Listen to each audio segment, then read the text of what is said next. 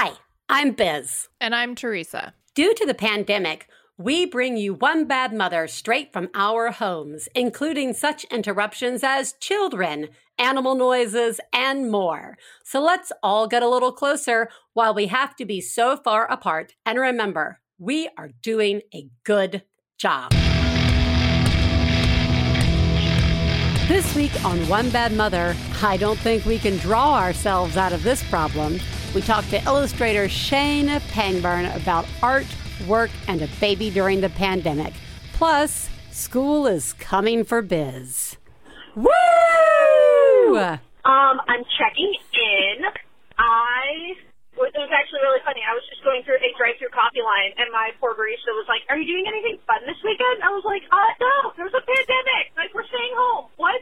What?" Then I realized I am doing something fun this weekend because we just repainted my daughter's playroom, and it used to be um the room of all the things, you know, where you store everything in there and you hope that no one ever looks because it's like frightening how much stuff you have and you're afraid they're going to call a TV show on you. Um, but we emptied it out and we painted it. So yeah, we're going to be spending the weekend playing in the playroom the way playrooms were designed. So yay, you're doing a good job. I'm doing a good job. Or maybe I'm not, but because I now just moved all the things to a different room, but that's fine.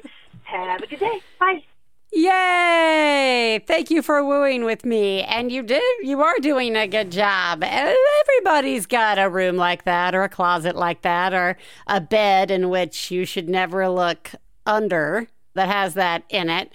Maybe we should look at it more as the fun room, where all the fun stuff has gone to die. But now it's a. now it's a place to play. So that is a good job. And that actually will feel remarkable. And I hope it has felt remarkable. And uh, I don't know, it takes a lot to get it all together. So you, you are doing wonderful. I love it. Good job. I'm also doing all right. Before I get into what's going on with me, I just want to say, like I've been saying throughout the whole pandemic, what a great job you guys are doing. You really are. I just want to give, you know, a special thank you to essential workers who are everywhere around us I, all the time. And like many things that are beautiful, we miss them the first few times around. We might have overlooked them, but we are not overlooking you now. You're beautiful and wonderful, and we appreciate you. And whether you are in the medical profession to the grocery, farming, food production industry, to the people who bring our hospitals and doctors' offices the supplies they need. I, you know, or just to keep them clean. God, every time, you know, you always think, I'm going to go to the, I got to go to the doctor for my physical, or I've got to go to the grocery store there's this trust that somebody has gone in there and disinfected everything and cleaned everything and not just once but like every what 30 minutes hour? I don't i don't know right? And so thank you all the people who are out there helping keep things safe and clean. That that is of dire importance.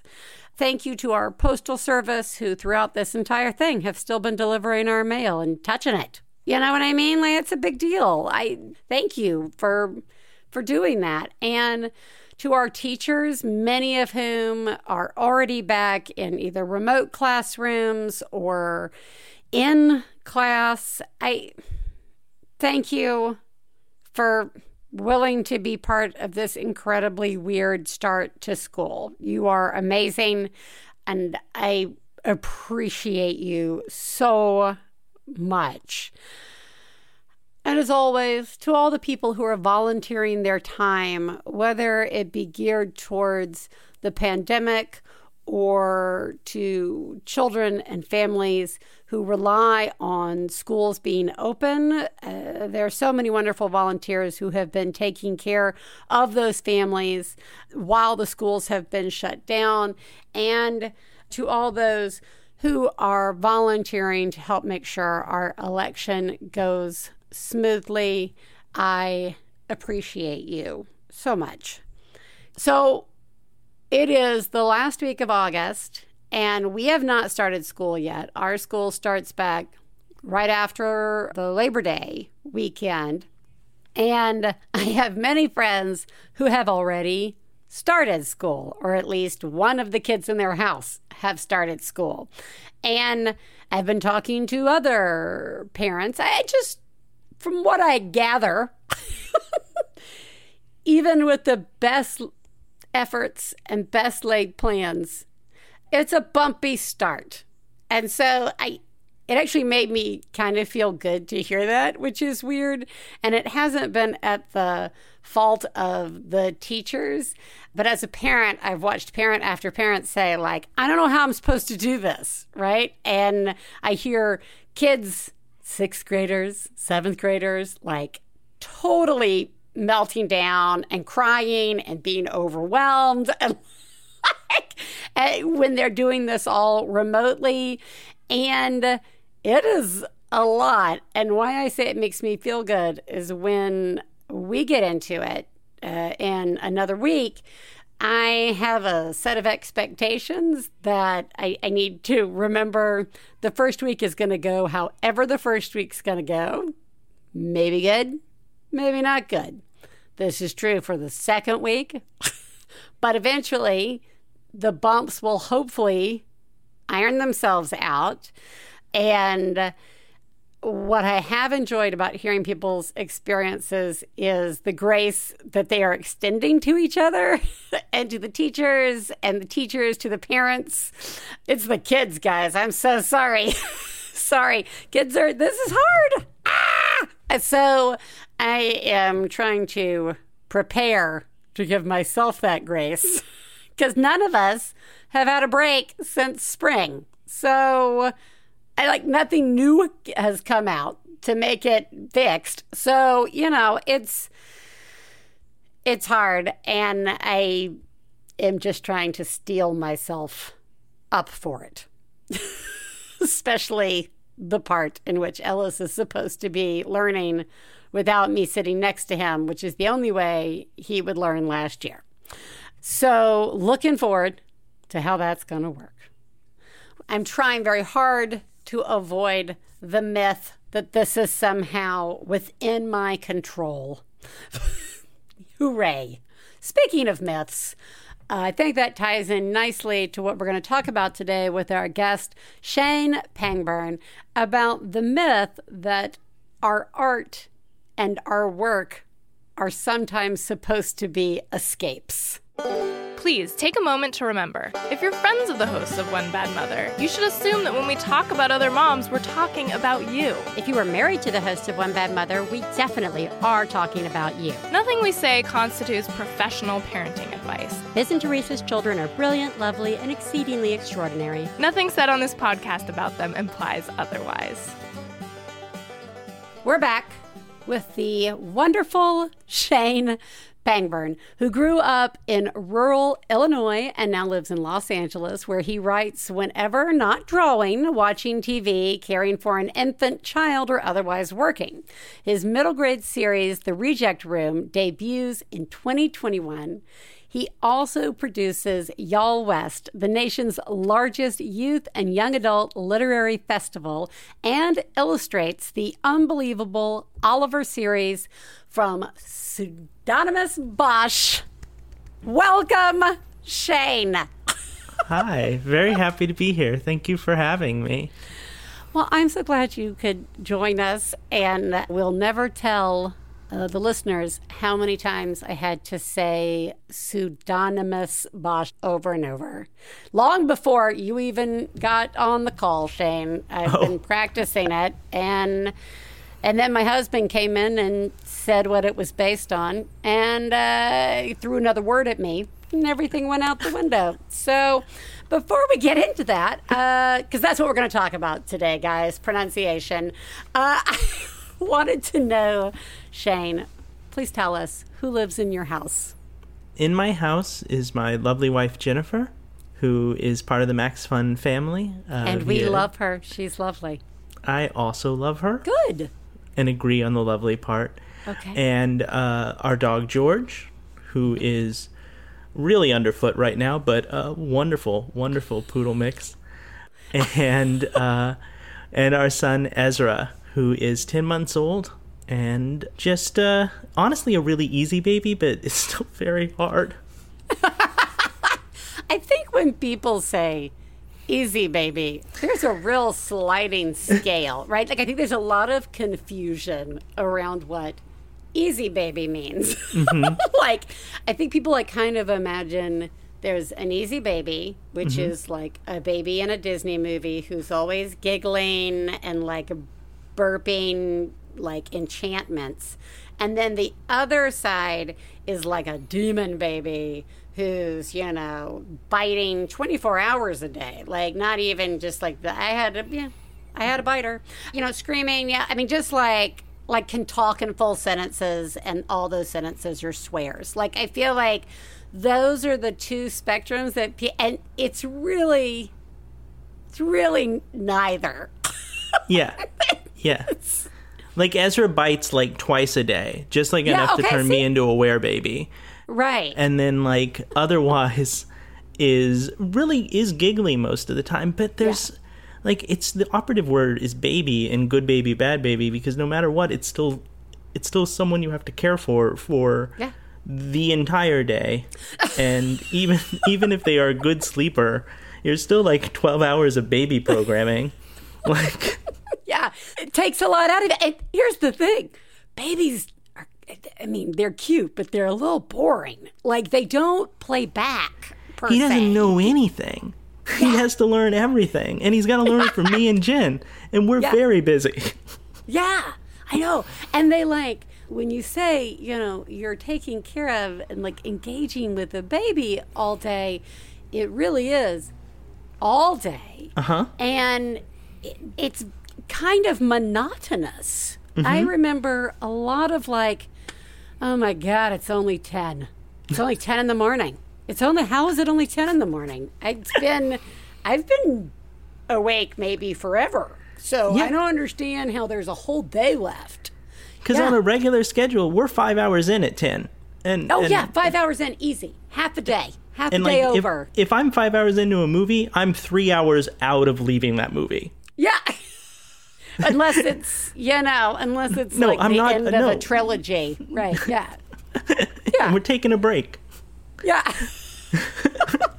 yeah, there there aren't really breaks. So that's fun now that we've established babies in the house.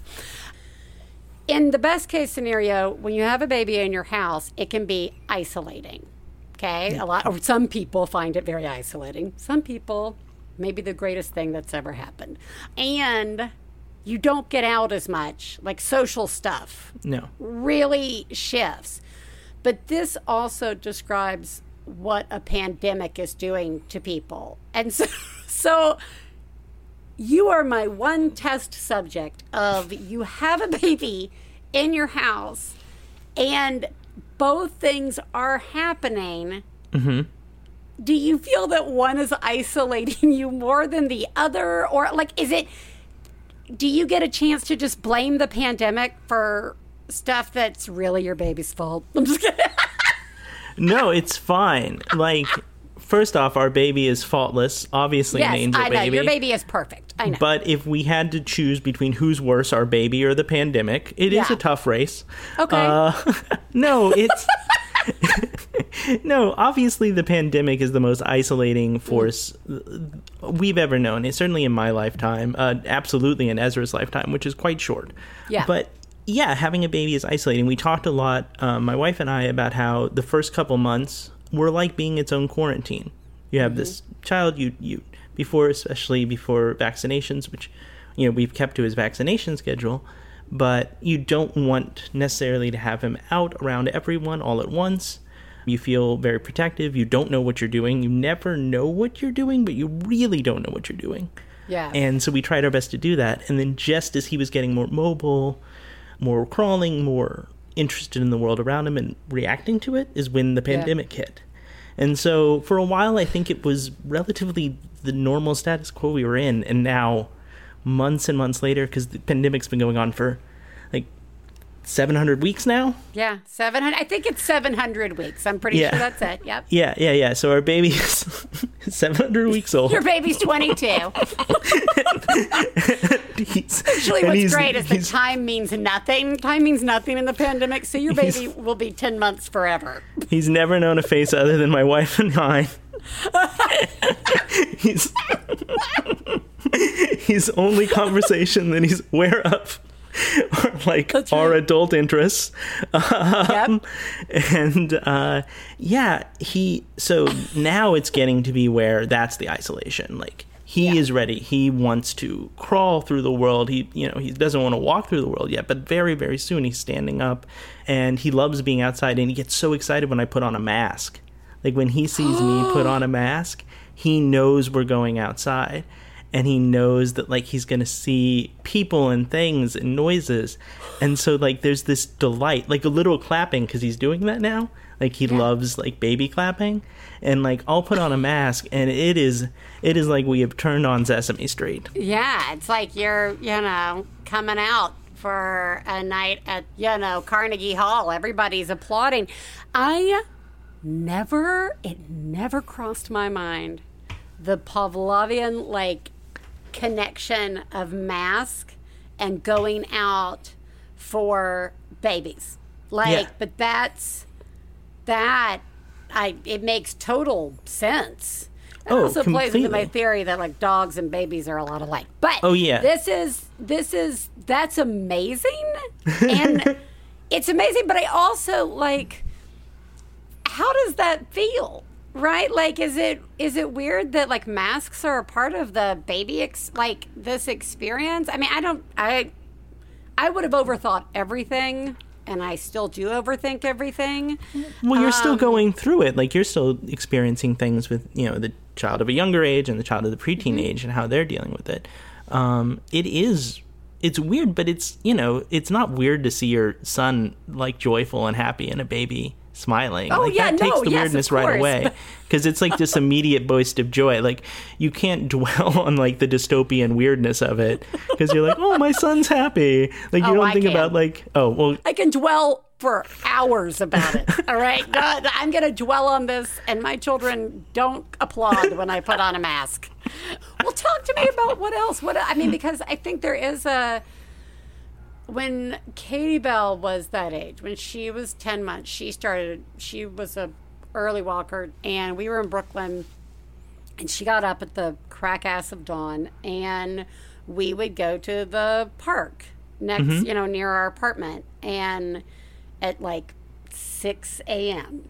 And there were like four other parents, and they're 6 a.m. just starting to walk kids. And, and it was an opportunity to make a connection.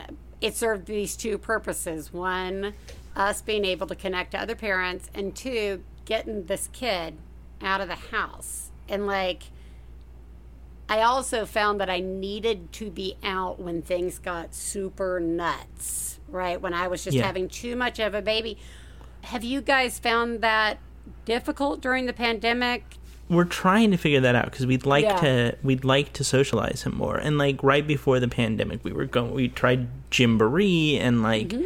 uh with the park and like the same kind of group you were talking about i'd go there early in the morning there was even like a baby movement class that we were doing and of course all that's shut down Yeah. now he does walk around the park and he does you know interact with people a little bit but um, we really haven't done a lot with other kids because at that age there's no masking or anything and the science still feels so weird so Yeah. we're we're talking to couples we know who have similar age children and doing meetups and doing things like that and the plan was to do that honestly this next week um, so we're gonna try and see Nice. if our our son can be socialized if he's, like- if he's ready for people I swear, I feel like, where's Renee?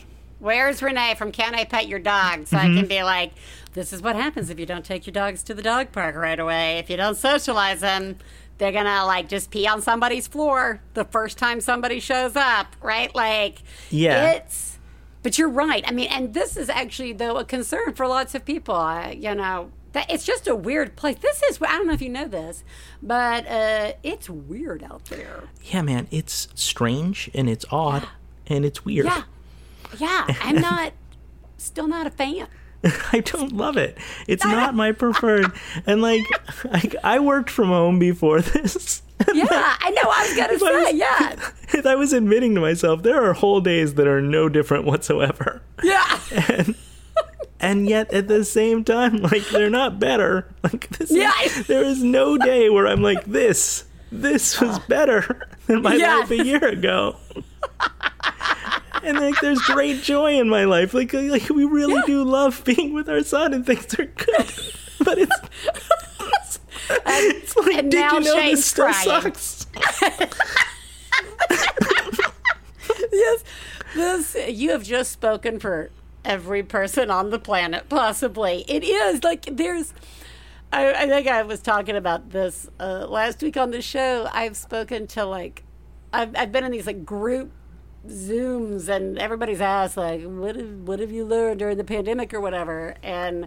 I want to say banjo, but like everybody else is like, I've really enjoyed this time off with my children. And I'm like, eh, I- that's I not feel- like my first place like to go. lying. I, th- I think they might be lying, but but maybe not. Maybe like you just said, there is a joy about me. If you No. are lucky enough to like the people in your house, okay, Mm-hmm. and this that helps a great deal, Mm-hmm. then there is some joy, and you're you're able to have these joyous moments, but.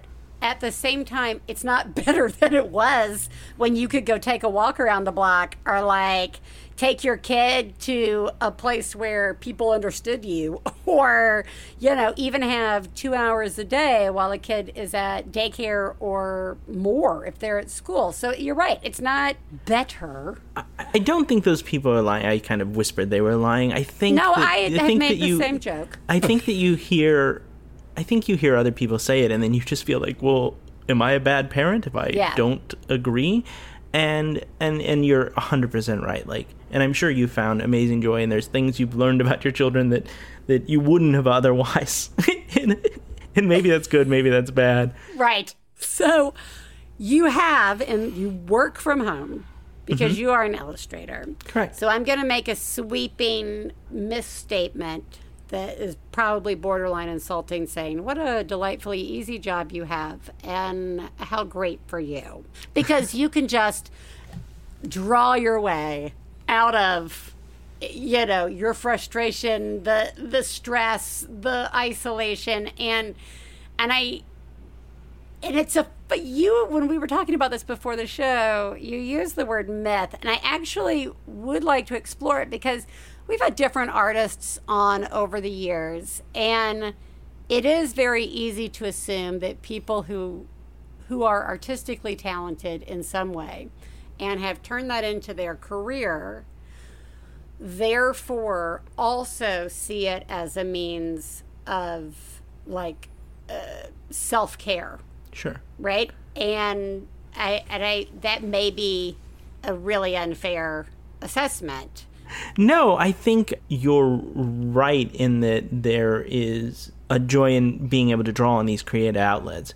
I would be absolutely lying if I didn't say that my job was easier than a lot of people's. Certainly, I'm not going out in the world putting myself at risk for the lives of others. Right.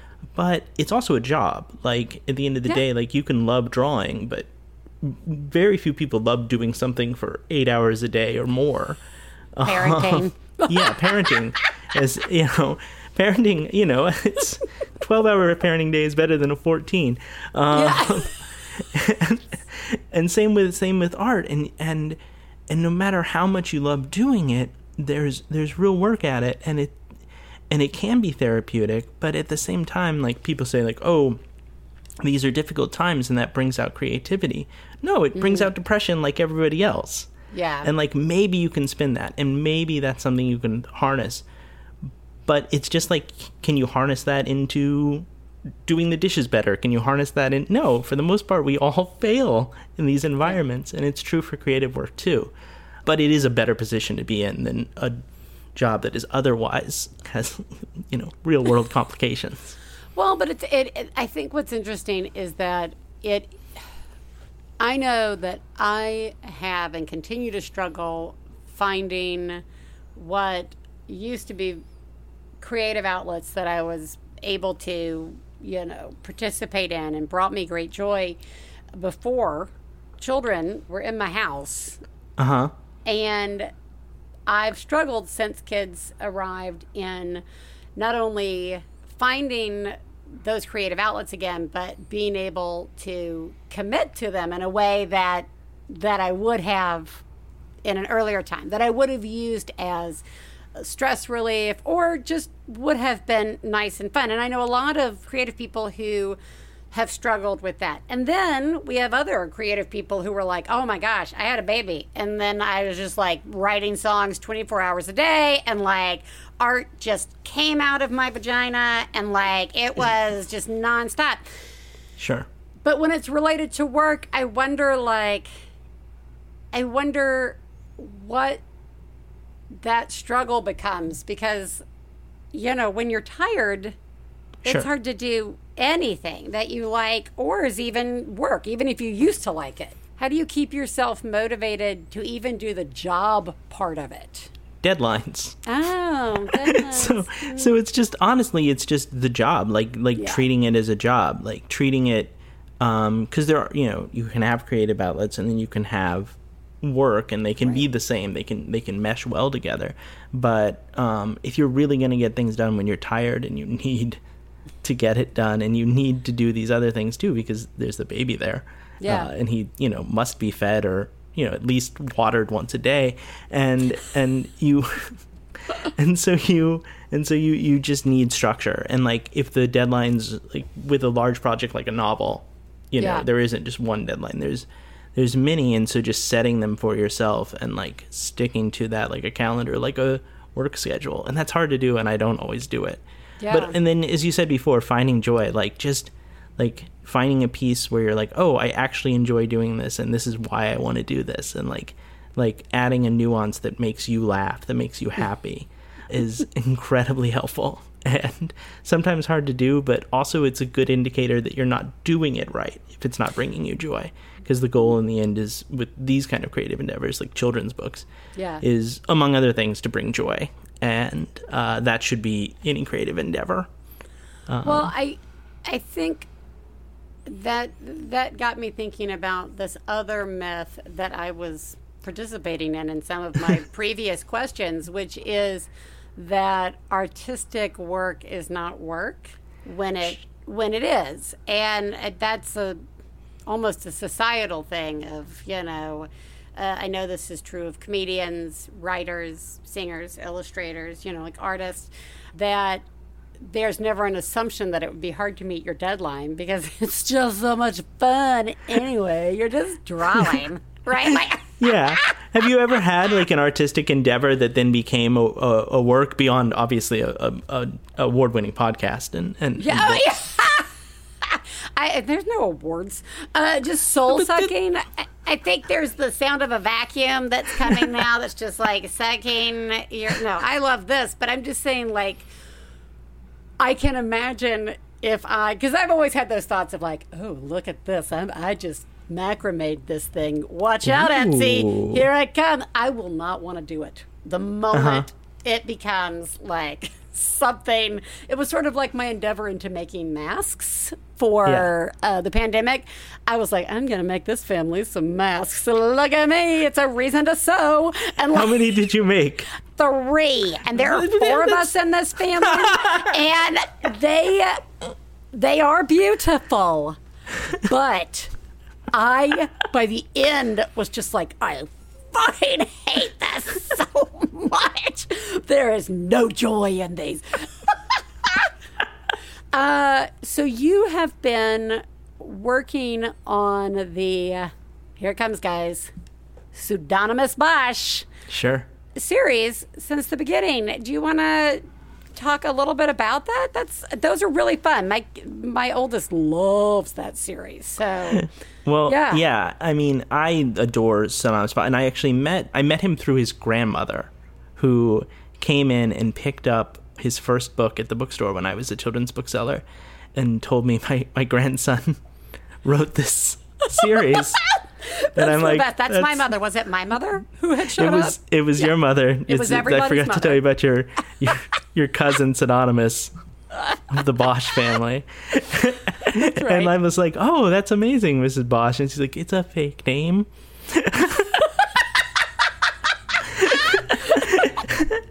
and so um, I ended up doing book events with him, and we became friends. And I helped, um, just in almost an assistant role. I uh, played the role of his um, uh, typist rabbit, Quiche Lorraine Quiche. and and we got talking and decided to create a series for younger kids because they could incorporate art, um, which is something that I had gotten out of. I wasn't being a, a professional illustrator. I was out of college and through college, but had stepped away. And this was an opportunity for us to work together, build a new story.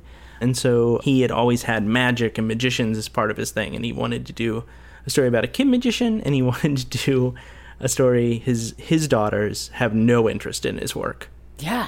none whatsoever which is true of a lot of Yeah. a lot of a lot of creative people and so we thought maybe if i put them so that the co-leads are these twin twin girls uh that they'll be excited and and they were for minutes and so and so it's you know he's very much the writer but we developed it together because the art is is on every page and Yeah. mixed throughout you know it's incredibly collaborative and uh, really a joy because a lot of illustrators do not have that relationship as most Yeah. publishing you come in later on a project it exists the illustrations are called out for you and that was certainly my role as like a textbook illustrator earlier in my life uh, there's no creative like you do not get. Oh my god! choose What textbooks did you do? Like, what was the subject matter of your textbooks? So I worked for a textbook illustration house. So I did physics, algebra. I. I was pretty pretty low on the totem pole. So I did a lot of math books, which was me just formatting charts. And to call that illustration is, is something Yeah. I was allowed to do. Well, tell. But I I do want to get to your new series, but before that, I do want to hear about Y'all West. Sure. This was um, supposed to be our sixth year, and we ended up calling it "Y'all Stay Home." Yeah. it was going to be April uh, 23rd, um, Oh. which uh, I, I, I I don't know if you remember back that far, but it was Yeah. uh, also bad. Yeah. It was also bad. And so we, you know, we pivoted to an online platform, uh, which brought actually a broader audience, but a mm-hmm. different audience. But traditionally, it's at Santa Monica High School every year and has been since 2015. And it's a young adult middle grade book festival, and we bring in authors from all over the country, all over the world. And it's grown huge. It can get up to 20,000 people Nice. and it's a lot of kids too, which is incredible. A lot of book events tend to cater more towards craft and people who are older and trying to write books themselves. But uh, at at the Y'all West, and then there's a Y'all Fest in Charleston, South Carolina, you see a lot of the actual kids that are, you know, marketing to. I guess is the harshest word, but the people who these books are for. Yeah. And it's a real joy, and it's something I'm incredibly glad to be a part of every year. And we're anxious to bring it back next year. It's of course it's Santa Monica High School. If, if you've ever been there, it's it's almost its own movie set. In fact, a lot of movies Oh, yeah. were, were set there. And we we deal with the the facilities department who mainly sets up movie sets, and they're they're like, yeah, well, you guys are easier than Netflix. I'm like, that's what we want. That's what we're looking for. That's that's you should put that on your press packet. We're a lot easier than Netflix. So Well, talk to me about the new series, The Reject Room. Sure. So it's coming out next year, and I'm still in the process of you know getting it. Like you know, books take a very long time from conception. like the Unbelievable Oliver series, you know, we we started that I think in 2016, and and steadily progressed like you know to get it to release in 2019. In this case, it should come out in 2021, and it is a series of a ragtag bunch of kids at middle school thrown into the reject room, which is a uh, place for bad kids and underperforming kids to hide and be hid from test schools. And so the school doesn't have to deal with them. And they break out and cause a ruckus on standardized testing day Yes! in order to make good productive change at their school and a little bit of mayhem. And so it's a fun, kind of in the heist genre of a team of experts uh, uh, picking their way through the school. Oh, fun. It's really a joy to write, but also like those are, you know, you're really thinking about, oh, this plot could go to this. And, and even at the middle grade level, that can get a lot to think about, but it's a lot of fun. And I think it'll be really um, a joy. Oh, I'm so excited. Well, when it is about to be released, you will come back on. We will I'd be a blessing. celebrate it when it comes back out. Shane, thank you so much for joining us. I it, Thank you, Biz. I feel like we've been trying to have you on for a while, and I'm so glad we were able to. And you know, congratulations again to you and Jen on keeping a baby alive for ten months. I think Yeah. that's some impressive work. Yeah, I mean, we're going for 11 now, and I Good. think we're going to make it. Uh, I'm, I'm, I'm so grateful to you. Um, I'm so grateful um, to Teresa, who I, I know is our, our hearts go out to her and her family. Um, and um, just really happy to be here, and, and, and you're doing a great job. Thank you. So are you, and so is Jen, and so is Ezra. Everybody's doing a wonderful job. And we're going to have you stick around and do Genius and Fails with us, you lucky person, you.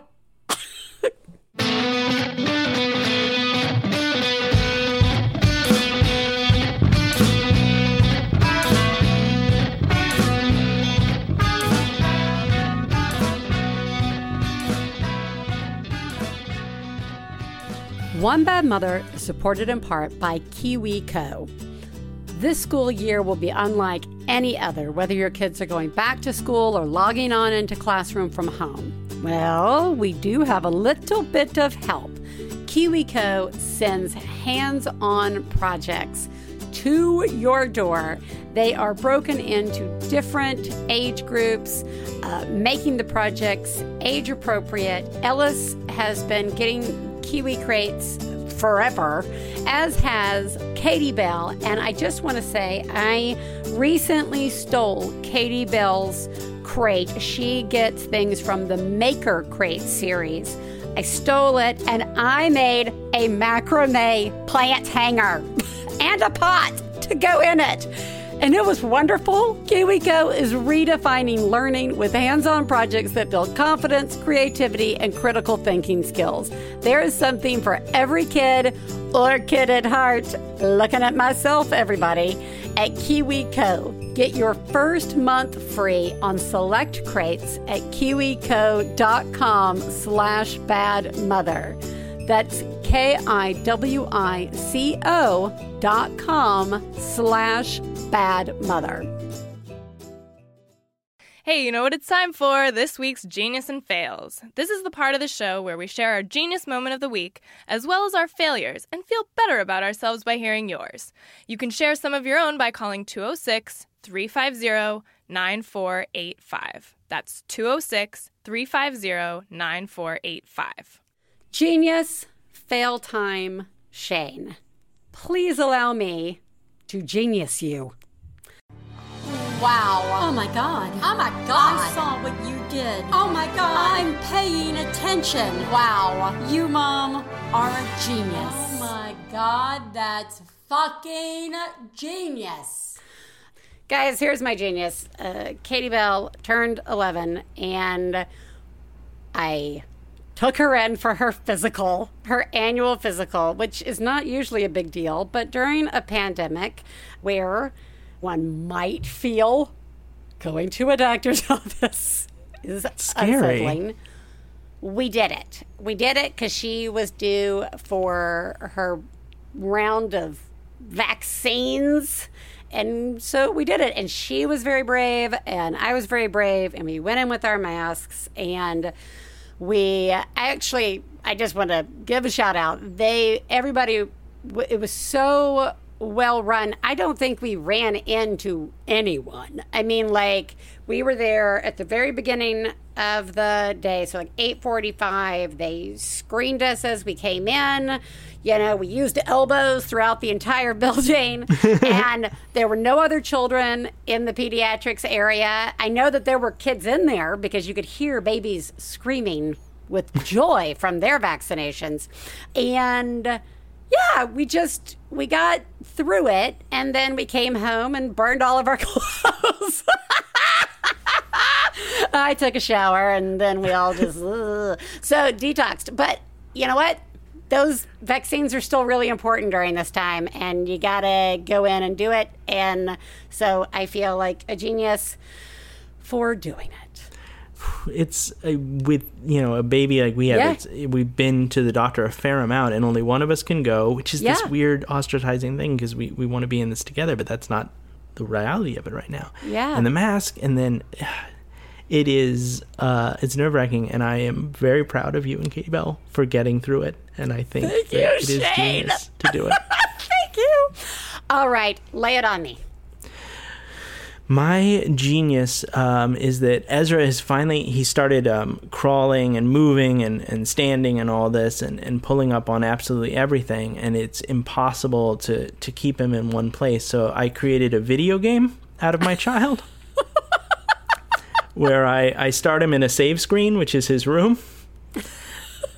And then he's he's allowed to crawl and there's like little things that he really likes, like a postal tube and a ball of yarn in between on his way to the living room, uh, where he can go until he uh, finds something that could kill him, and then we bring him back to one. And you can kill about ten minutes each time with that thing, and it is uh, it feels really good. That is genius. Uh, that that is really genius. I the best I ever could come up with was turning on like 80s music and pretending I was a mom in the 80s. but I really like the idea of hmm, this is I am in a video game and Yeah. these are the th- these are the side quests. These are the different things we've got to do today. I love it. Good job. Good job. Thank you. This is a genius. I am a mother of three, uh, six, five, and one and a half. And when everything starts melting down, I generally grab snacks. Oftentimes, it's the pouch. Go team pouch because you can just fill the crying or whining spaces with pouch. Pre Corona, I grabbed three pouches because I have three children post corona, my genius is grabbing four. Because while the kids are calming down, my blood sugar is going up and I feel way better. I get it that I'm supposed to be eating like not pouches. but unsweetened applesauce is a healthy snack for my kids. I don't know. I felt pure genius and I feel good and I don't feel as stretched thin. I don't know. Thought I'd just share it with y'all. Whatever your kid count is, add just one more. you get a little snack too, and everything feels better. Anyways, you guys are all doing a really good job. Hang in there. Uh, hang in there. Bye. Oh my God, you are a genius. You are Genius. a genius. That, I, okay. Yay, Team Pouch. Teresa is Team Pouch. I am Team Banana. Both might work in this scenario, but I, I, this is such a wonderful use of the pouch to stop the crying and the calming down. But you using the pouch, the, this is not one you would share at the office party or a cocktail soiree. You wouldn't be like, I had about three pouches today. Like, you're not gonna, that's not shareable information, but it's shareable with us. I think you're cool. What do you think, Shane? I think that's great. And I'm like, I could use a snack every once in a while, and I'm not going to make myself apples with blueberry with No. a little bit of cinnamon and some whole oats No. all put together and perfectly. No, I'm going to eat a granola bar or something at best. Like, no, this pouch is, is, is designed.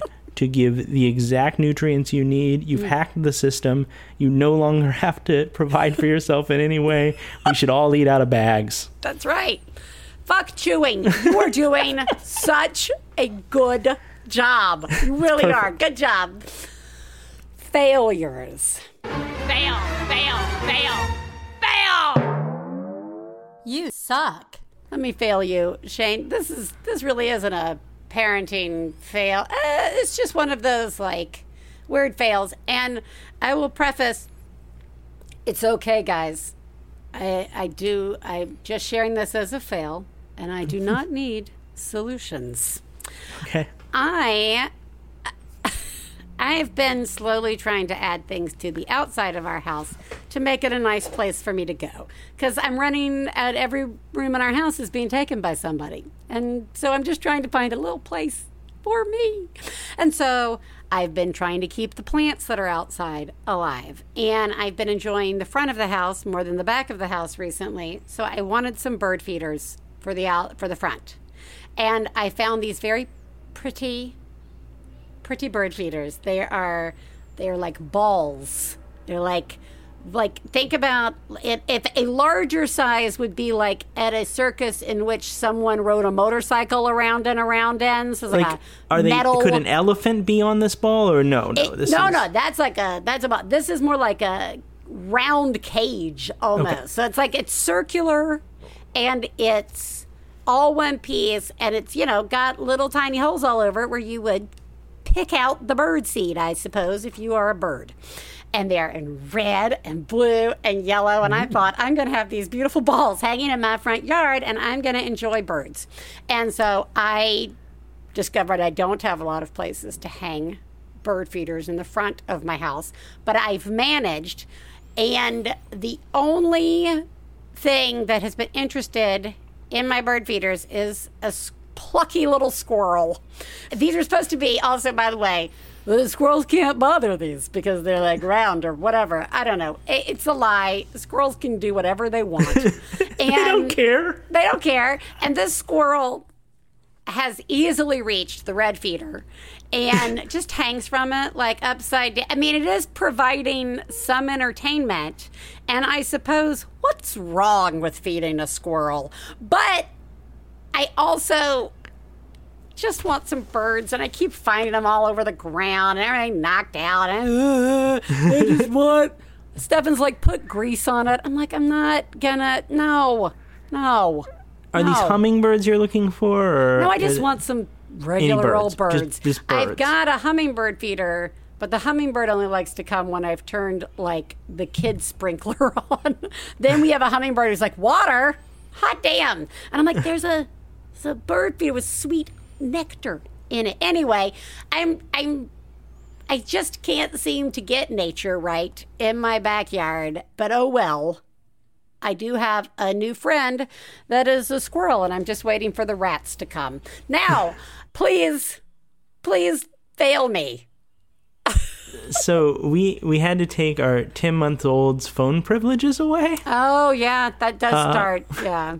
Uh, not not his real phone. Um, his Mimi and Papa, my parents, uh, got him a like a a toy reflective phone uh, Yeah. that is handheld and weighs about five pounds. Is it a rotary? Is it like the.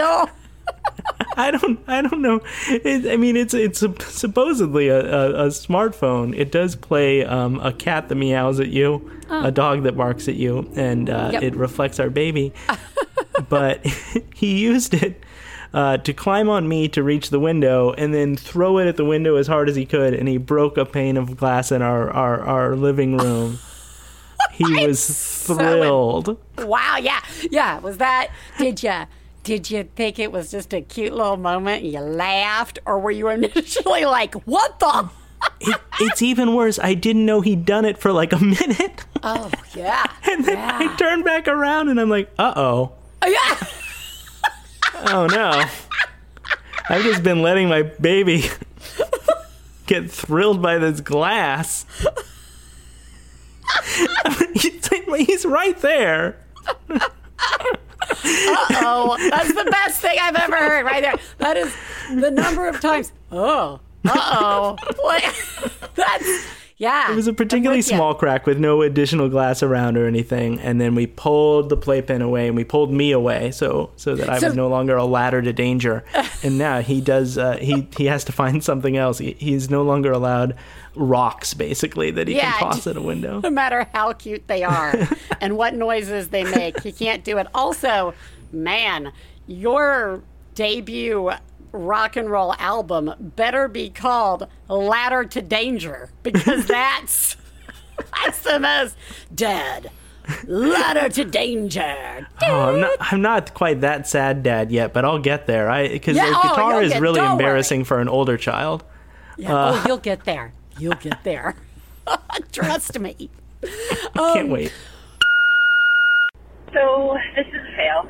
My daughter got stung by a wasp and is terrified to go outside, which is really a problem because pandemic and we don't have anything to do except to play outside and watch TV until their brains rot and lose out their ears. And so I've been trying to be patient with her, but today it was so bad that she would not even go from the house to the car. Like I couldn't even get her to do that. And so and she like I mean she was terrified. Like I had to drag her out to the car. Um and while we were in the car I threatened her with making her stay outside until she was okay with bugs again. And um now that I've had a little bit of time to cool down, I realize that that was really awful, and I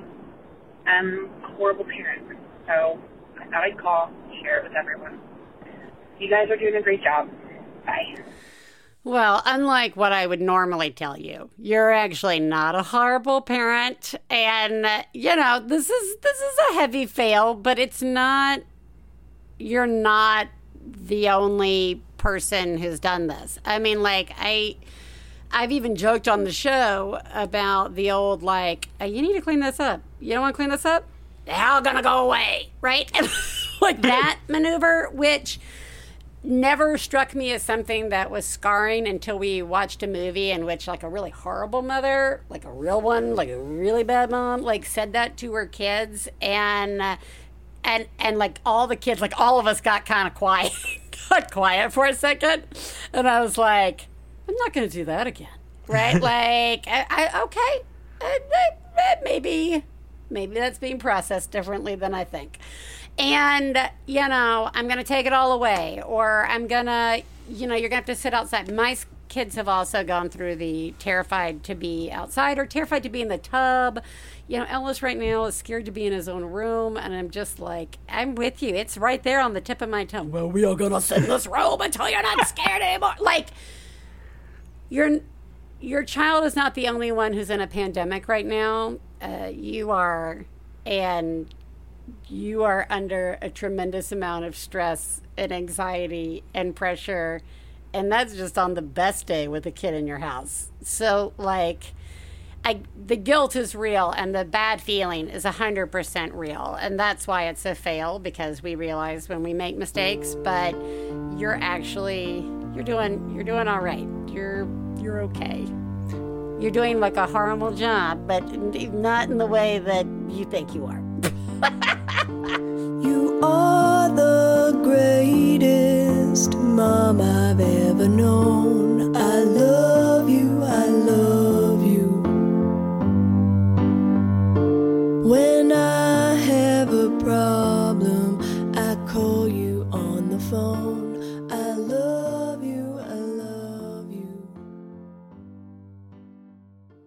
One Bad Mother is supported in part by Booknext, a teacher facilitated interactive subscription box and online book club for middle grade readers. A curated selection of books for different reading and developmental levels is offered every month, along with big idea questions, weekly emailed reading guides, and monthly activities that correspond with the theme of the book to help readers engage more deeply with the material. Katie Bell received her first Book book at the beginning of last month. It turned out to be one of her favorite books, and she's been really enjoying the projects that went along with the book. They sent with it origami paper and a little note, and at the end of the month, for this particular book, they learned origami, and it just helped tie in with the themes of the book and what was happening. It was incredibly interactive, which makes the reading uh, so much more engaging. Like I said, at the end of the month, children can participate in an interactive teacher led virtual book club with teachers and other students from around the country. Get 20% off your first month at booknext.com when you use the promo code BAD20 at booknext.com. Hey, J. Keith. Hey, Helen. Hey, you've got another true false quiz for me? Yep. Our trivia podcast, Go Fact Yourself, used to be in front of a live audience. True. Turns out that's not so safe anymore. Correct. Next. Unfortunately, this means we can no longer record the show. False. The show still comes out every first and third Friday of the month. Correct. Finally, we still have great celebrity guests answering trivia about things they love on every episode of Go Fact Yourself. Definitely true. And for bonus points, name some of them. Recently, we've had uh, Ophira Eisenberg, plus tons of surprise experts like Yeardley Smith and Suzanne Somers. Perfect score. Woo! You can hear Go Fact Yourself every first and third Friday of the month with all the great guests and trivia that we've always had. And if you don't listen, well, then you can go fact yourself. That's the name of our podcast. Correct. Woo! I listen to Bullseye because Jesse always has really good questions. What did John Malkovich wear when he was 20? I don't know how to describe it. There's always that moment where Jesse asks a question that the person he's interviewing has not thought of before. I don't think anyone's ever said that to me or acknowledged that to me, and that is so real. Bullseye interviews with creators you love and creators you need to know from MaximumFun.org and NPR. That was such a pleasure to talk with Shane. I, if if you or your children have not yet been introduced to the unbelievable Oliver series from Pseudonymous Bosch, uh, go check it out. It's wonderful. Ellis, who is now six, we're just about to start the latest in the series, uh, just because it's that perfect combination of illustration on a page and a chapter book, and it, it it's such a, a wonderful fun series to get into. So definitely check that out. And as soon as uh, the reject room comes out, we will get Shane back on here to talk about that too. Speaking of series, one of the long running series on One Bad Mother is listening to a mom have a breakdown. So let's settle in and check it out. Hi, One Bad Mother. It is two o'clock in the afternoon and I'm drinking a beer. Now that might sound like a genius or a fail, but it's in fact a rant. I am a teacher of young children and I have a one year old son at home and I am really struggling about going back to school this year. My school district is planning on offering virtual teaching and in person teaching and I know other people think different things, but I do not think it's safe. And I am convinced that I am going to bring home COVID and kill my son and husband. And I am aware that I'm an adult and a mother and a teacher, and I'm supposed to be able to be rational. And I think that I might be crazy, but that's my reality, I guess. I just don't know what to do. And I wish that I could make the decisions about what's going to happen and not other people. I have not slept all week because I am just so anxious about what's going on. And if I'm forced to be in person in my classroom, I might just quit. And then I need to find something else to do because we need the money. Thank you for listening. I feel like I can't really express these thoughts to many people. And the people I do express them to, like my husband and friends get tired of listening and don't know how to fix it either. So I just needed to rant. You're doing a great job. I don't know if I am. Well, you are doing a good job. You are. And that is one of the reasons that the hotline is there. It's sometimes we just need to like vomit out what's happening, you know, for us. Ugh. This is such a part of this experience, this uh, global pandemic that we are going through. is you know, how do we talk about our fears and our concerns with others when everybody has fears and concerns? You know, we we've touched on that a couple of times, you know, like I'd rather accept the worst case scenario and it makes me crazy when somebody's like it's going to be over in a week. And then I have to realize that that person who's getting by by thinking it'll be over in a week wants to murder me because of my uh, more gloom and doom perspective. And the same goes with returning to school or learning remotely. Teachers have children lots of the time. You're in a situation right now that not only forces you to have to think about your own health and safety, but the health and safety of your family and the health and safety of the kids that you that you teach and this everybody's going through this regardless of their job if your job is having to go out uh, whether you're a lawyer and you've got to be in an office or you need to be in court, whether you're a doctor, whether you, it doesn't matter. If you are out around people daily in close contact, that fear of getting it and bringing it home and passing it on is a real fear. Same for people who have multi generational families living in their house, people who need to visit their own parents. Okay, so you're not crazy to have that fear.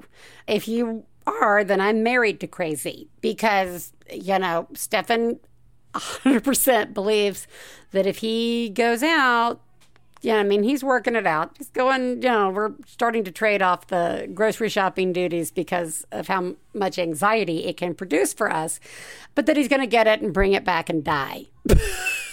so just like I, he's rational. I'm rational. I'm a very rational person, but I do get it every time. Every time I go out for something that we need in the house and we, again, have limited this to almost nothing. I still come home and think, is this the day? We went to the doctors.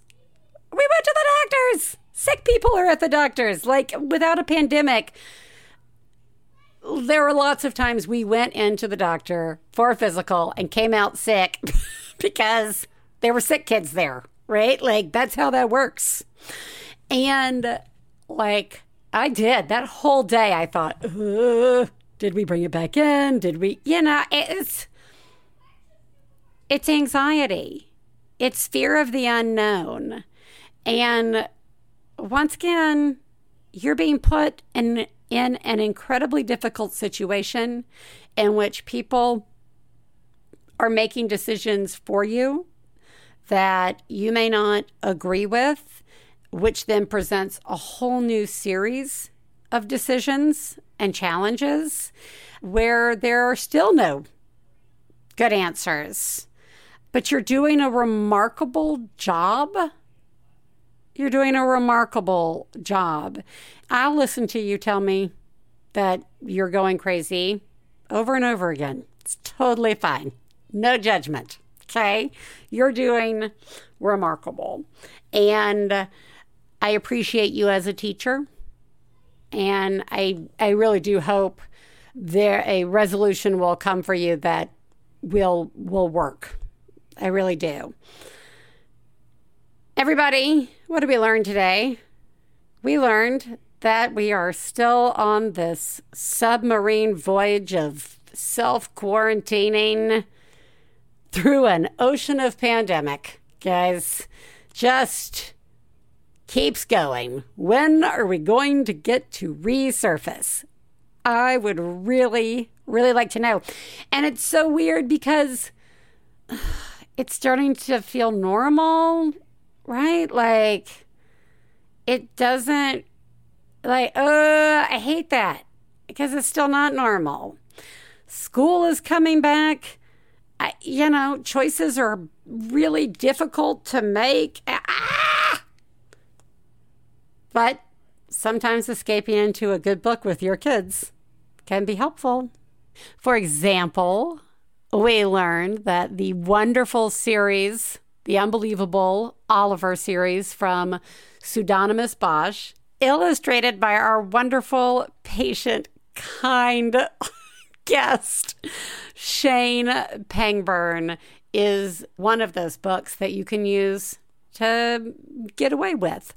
And I was also appreciated uh, Shane reminding me that uh, just because your job involves your art doesn't make it any less of a job. And I think, especially right now when we're all working from home, or many of us are still working from home, man, it can be very easy to slip into the eh, is this really work or letting other people define what your work is. It's work. Okay.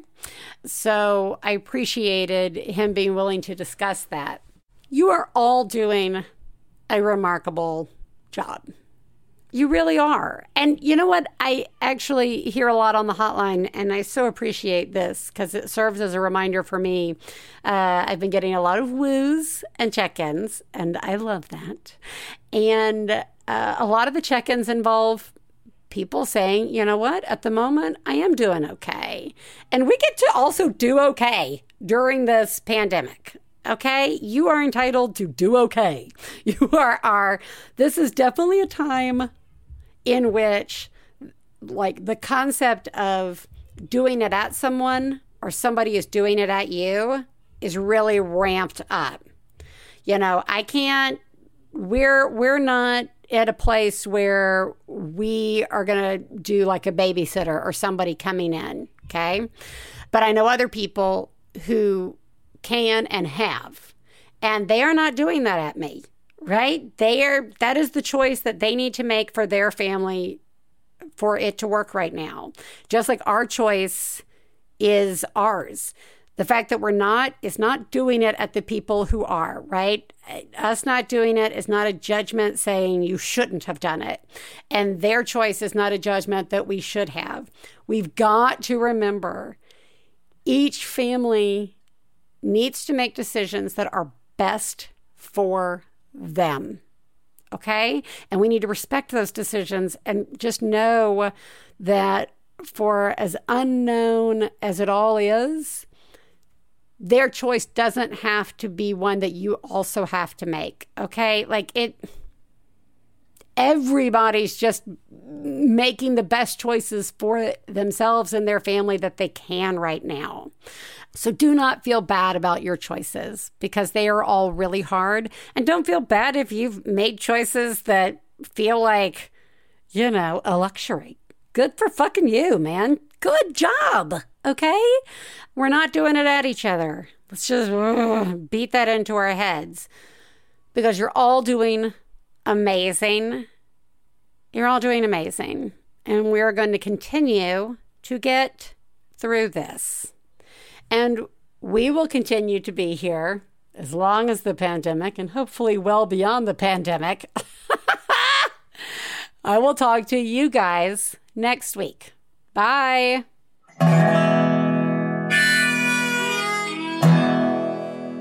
I got to low down mama blues. I got to low down mama blues. Got to low down mama blues. Low down mama blues. Got to low down mama blues. Got to low down mama blues. You know right.